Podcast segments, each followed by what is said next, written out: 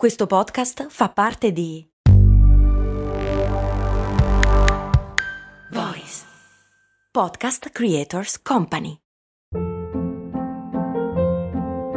Hold up. What was that? Boring. No flavor. That was as bad as those leftovers you ate all week. Kiki Palmer here, and it's time to say hello to something fresh and guilt-free. Hello Fresh. Jazz up dinner with pecan-crusted chicken or garlic butter shrimp scampi. Now that's music to my mouth. Hello Fresh. Let's get this dinner party started. Discover all the delicious possibilities at hellofresh.com.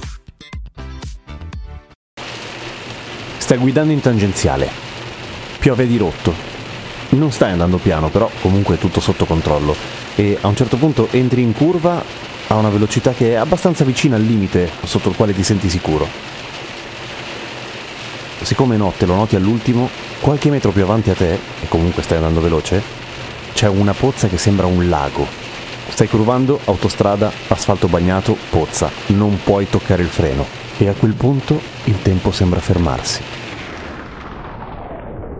Stringi il volante, entri nella pozza, senti che il volante diventa più leggero, vuol dire che stai perdendo aderenza, finisce la pozza. Tutto ok. Continui. Come mai ogni tanto il tempo sembra fermarsi, soprattutto in quei momenti in cui abbiamo davvero paura e le nostre azioni sembrano essere fondamentali, ogni piccolo dettaglio è fondamentale. Ecco, come facciamo a fermare il tempo col cervello? Cose molto, cose molto, cose molto umane.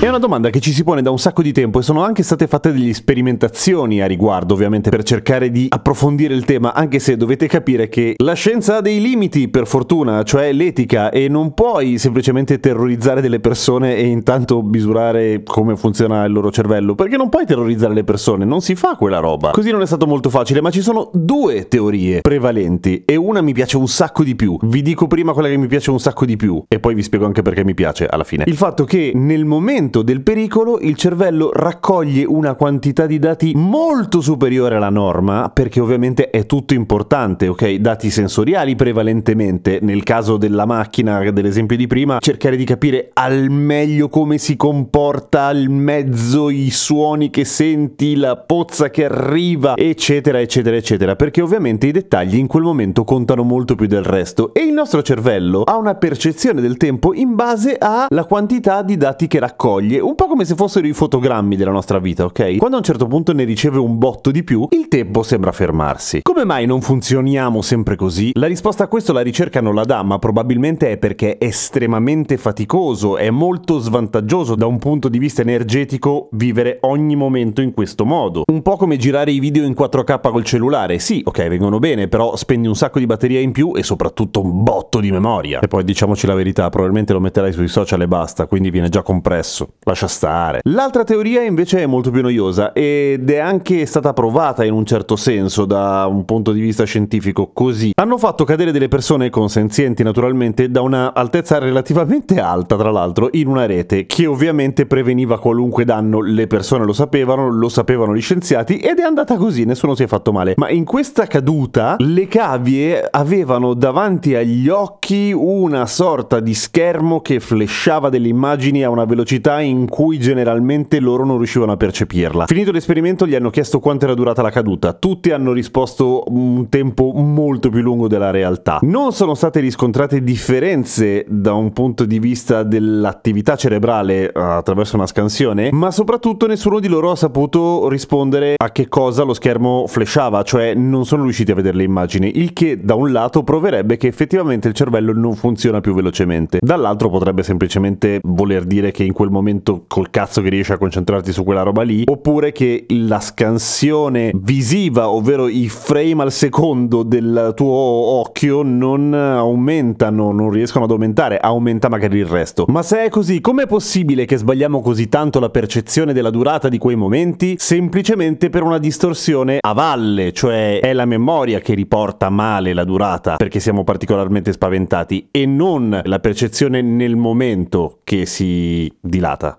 Chiaro, no? Ora, perché mi piaceva di brutto la teoria la prima? E qua entriamo nel campo delle elucubrazioni mie, che valgono quindi quel che valgono. Poco probabilmente, ma la cosa è questa. Mi piace in particolare perché conferma una mia teoria, è esagerato, ma un mio pensiero che facevo sin da ragazzino sul fatto che il tempo, visto dal punto di vista del nostro cervello, non esiste. Ovvero, mi spiego, il tempo per il nostro cervello non è un dato di fatto. Ok? Il tempo per il nostro cervello può essere quello che cavolo vuole lui. Bene o male, bene o male, sicuramente ci sono delle differenze individuali, bene o male, siamo tutti più o meno coordinati. Le mosche, come abbiamo visto anche in una puntata dedicata a come fanno a volare così bene le mosche, hanno una percezione del tempo completamente diversa rispetto alla nostra, proprio perché eh, processano tutto molto più velocemente, continuamente. Per cui noi a loro sembriamo lentissimi. Non abbiamo idea di come percepisca il tempo una balena, o almeno io non ho trovato risposta a questo questa domanda cercando in giro. Tutto questo per dire che probabilmente la percezione del tempo è volendo variabile e ci sono dei momenti, al di là di quelli della paura, in cui con ogni probabilità la percezione del tempo varia per esempio in punto di morte, almeno raccogliendo le testimonianze delle persone che sono quasi andate dall'altra parte, che è difficilissimo perché in realtà è un'area in cui ci si riempie le orecchie di minchiate perché ci si naviga un bel po' su quelle cose lì, ho visto la luce e il Padre Eterno che mi accoglieva. No, la questione della luce è stata spiegata in qualche modo scientificamente, eh, potrebbe essere un tema interessante per la puntata di domani o dopodomani magari, adesso vediamo. Ma per esempio il fatto di rivedere tutta la propria vita, che è un luogo comune,